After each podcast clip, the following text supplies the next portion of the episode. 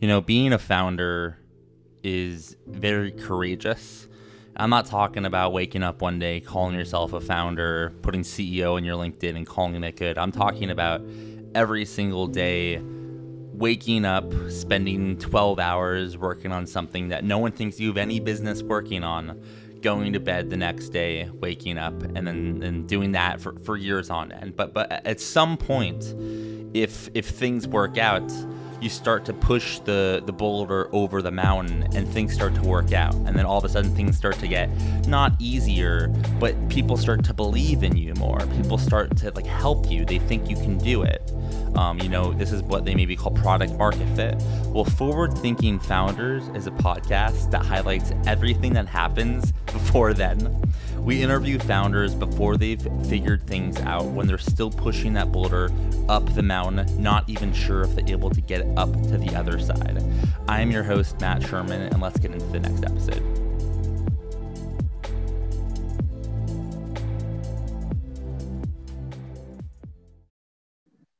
All right. How's it going, everyone? Welcome to another episode of Forward Thinking Founders, where we talk to founders about their companies, their visions for the future, and how the two collide. Today, I'm very excited to be talking to Rohan Agarwal, who's a co founder of Incentify. Welcome to the show. How's it going? Hey, man. What's up? All good. How about you? I am doing really well. I'm just, you know, here excited to learn more about what you are working on over at your company. For people that haven't heard of Incentify, oh. what are you working on? You know, what's Incentify? Sure. So our one-liners basically incentivize a social network for music. And uh, as part of our MVP, we incidentally launched a couple of weeks back. And our MVP is a platform agnostic way to share playlist links and discover playlist links. So what we have done is that we have integrated with Spotify and Apple Music, and we are building a repository for playlists, basically, which anyone can add. So for example, like which streaming platform do you use to listen to music? Uh, I use Spotify. Right. So have you ever faced the issue of you know sharing a link with someone and maybe they're on Apple or any other platform? Uh, so if you have faced that, then our solution would be perfect for you in the sense that you know a typical user journey is something wherein you know you sign up, you sign up for Incentify, you link either your Spotify or Apple Music accounts, and you import all your playlists onto us, and we convert them into what we call clubs on Incentify. And now these club links can be shared, and these are agnostic links. So, for example, if Matt is importing his Spotify playlist onto Incentify, he can share it with Rohan, who I use Apple Music, so I can just directly, at the click of a button, export it directly back to Apple in one go. So we're just trying to reduce that friction. So this is very basic. This is a basic functionality that we are trying to do, and we have launched this, and we are trying to build on this and trying to position this as a social network for music. So walk me through, um, walk me through a little bit about kind of why you decided to start this. You know, what's the origin story here, and kind of what's interesting about this whole sector for you. Sure. So, I mean, I'm an avid music listener, and I've been facing this problem around music sharing and discovery. You know, streaming is great because it lets you access millions of songs, but you know, there's that social aspect behind it which is really missing. And I share playlist links and music links all the time with my friends, and I'm sure that I just thought to myself, you know, there has to be a better way and instead of waiting for someone to do it, I was like, you know, why not give it a shot myself? And that's how the origin story is really. And um, well, we started out with the idea of the social network, but we really want to make some meaningful impact in the industry.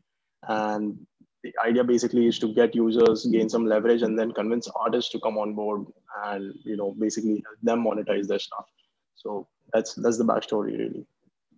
And as you've kind of gotten started in this, I'm curious, what have been a couple of things that you've learned, or one thing that you've learned as you've gotten this off the ground and been working on this, whether it be product related, marketing, you know, fundraising, you know, what are some learnings that you've had so far? Well, so the primary learnings have been in product, right? I mean, uh, as a first time founder, this was my first experience of, you know, really building a product from zero to one. And what I found was that despite the fact that, you know, founders who are experienced in this and have repeated tales of, you know, was the right approach to building a product, etc. When you actually go ahead and do it, you just repeat all those mistakes all over again. And this is something that I experienced. And you know, whether it is not focusing on the right outcomes or not building for the right metrics, but uh, having launched our MVP, I think I'm in a better position now to further improve on our product. So this is one learning that no matter how much you read from books or from tales of other founders, until you actually do it yourself, you really come to know what it's really like that is something that every i guess you could say second time founder or at least later stage first time founder will agree with but there's always the people yeah, exactly. that think they know it, you know, from the books. They just got to jump in and then they they actually get to understand how it all works. Um, so if you kind of were, uh, you know, you're working on this, you know, you know, every day, this is kind of your thing. But if you were to zoom out, you know, 5, 10, 15 years into the future, like what do you think, you know, the world would look like with this as a really big company? Or in other words, what's the big vision here and what direction are you rowing in? Well, yeah, basically just change how the music industry works. I've been tracking the space for a long time. I've been writing about this also that uh, the industry is really broken. I mean, streaming has made it great for record labels, but then the artists, they get barely anything per stream.